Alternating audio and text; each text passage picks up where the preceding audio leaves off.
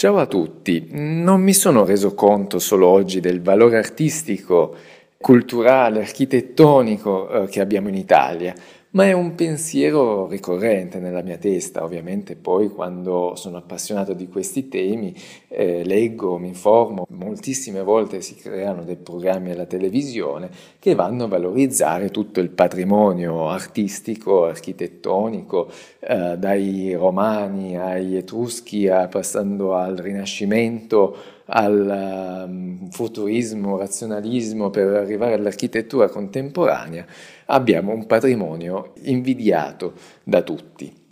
Per cui eh, oggi mi volevo mm, fare un viaggio nel spiegarvi delle, di quello che c'è rappresentato sugli euro italiani perché vi ricordo che eh, gli euro, ogni nazione rappresenta un qualcosa che li contraddistingue, un qualcosa che, eh, li, che rappresenti appunto la nazione di appartenenza. E noi, eh, come Italia intendo, siamo tra i pochi, ho proprio guardato per curiosità, eh, insieme a San Marino e alla Slovenia, eh, che abbiamo tutti gli euro con una rappresentazione diversa perché appunto normalmente si vanno a mettere, non so, la testa del re, ho visto comunque ci sono piante, simboli, però molte volte vengono riprodotti uguali o su tutte le monete o su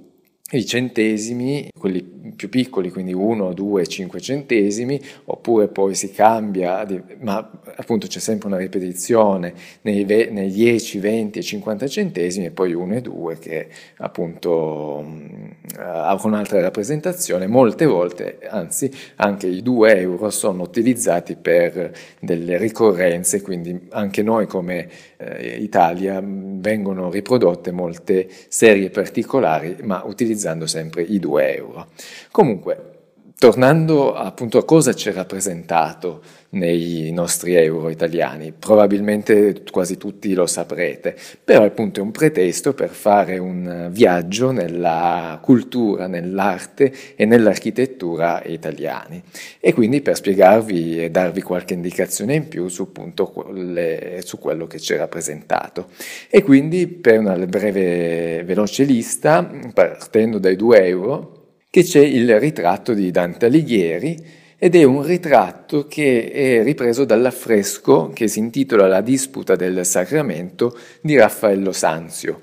per cui già in, un'unica, in una sola rappresentazione che rappresenta Dante come figura principale, ma abbiamo all'interno uh, diciamo, un'opera prodotta da Raffaello, per cui penso che siano pochi casi per, che si possono inglobare più um, personaggi di spessore in un'unica moneta. Ecco.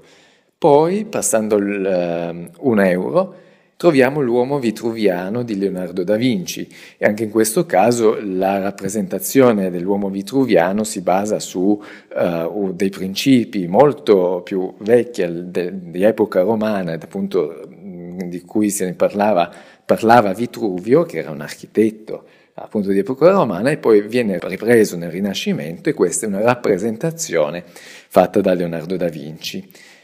Poi, passando ai 50 centesimi, troviamo la statua di, equestre di Marco Aurelio, che è una statua, una delle poche che sono arrivate ai giorni nostri di epoca romana, tra l'altro che viene anche proprio dis- eh, su un disegno di, della piazza del Campidoglio di Roma. Questo disegno della piazza, che fu proprio un intervento di riqualificazione della piazza e delle facciate della, della piazza del Campidoglio a Roma, fu opera di Michelangelo, quindi anche in questo caso troviamo un'opera romana di altissimo livello storico e artistico all'interno di eh, appunto un disegno di Michelangelo, altro artista eh, enorme eh, per, ehm, per eh, il valore e la capacità artistica che, che ha, eh, ma poi entreremo più nel dettaglio dopo. Continuando, nel venti abbiamo un'altra scultura di Umberto Boccioni che si intitola Forme uniche della continuità nello spazio, che è una, una scultura appunto eh, che è molto più recente, anzi è la più recente di, delle varie rappresentazioni come forma artistica perché siamo all'interno del futurismo, del futurismo che è appunto questa corrente artistica del Novecento, tra cui uno degli esponenti è proprio Boccioni. Poi, dieci centesimi, abbiamo un particolare della nascita di Venere di Sandro Botticelli, quindi torniamo indietro nel tempo uh, nel Rinascimento, e, e quindi è un, soltanto un particolare della, uh, di una pittura, di un quadro appunto di Botticelli, e poi passando alla, ai centesimini piccoli, 5, dai 5 centesimi, abbiamo appunto delle architetture. Quindi 5 centesimi c'è il Colosseo di Roma,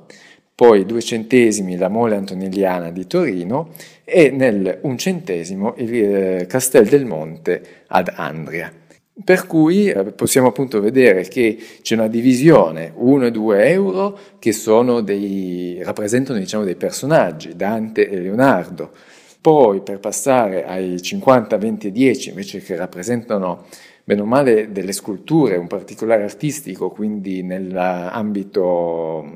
di una rappresentazione artistica per l'appunto, e poi invece centesimi più piccoli che rappresentano delle architetture italiane. Quindi finendo il percorso, sarà forse esagerato nel ripeterlo, ma possiamo renderci conto ogni giorno, anche quando vediamo queste opere che teniamo in mano per appunto le monete, eh, che le vediamo tutti i giorni, di quanto siamo fortunati di, di, di, questo, di, vivere in Italia con questo patrimonio artistico. Avremo tantissime pecche dal punto di vista politico, finanziario, economico e quello che si vuole, però almeno appunto riconosciamo che viviamo in un paese che dove ci giriamo abbiamo delle opere artistiche di grandissimo valore. E difatti mi sono anche un po' chiesto, ma come mai siano andati a prendere, cioè è stata sicuramente una scelta molto difficile andare a, a selezionare queste opere artistiche quando appunto ne avremo da, da posizionare di, di molte altre eh, per tutto il territorio da, dalla Val d'Aosta alla Sicilia. Ma questo poi insomma un altro discorso.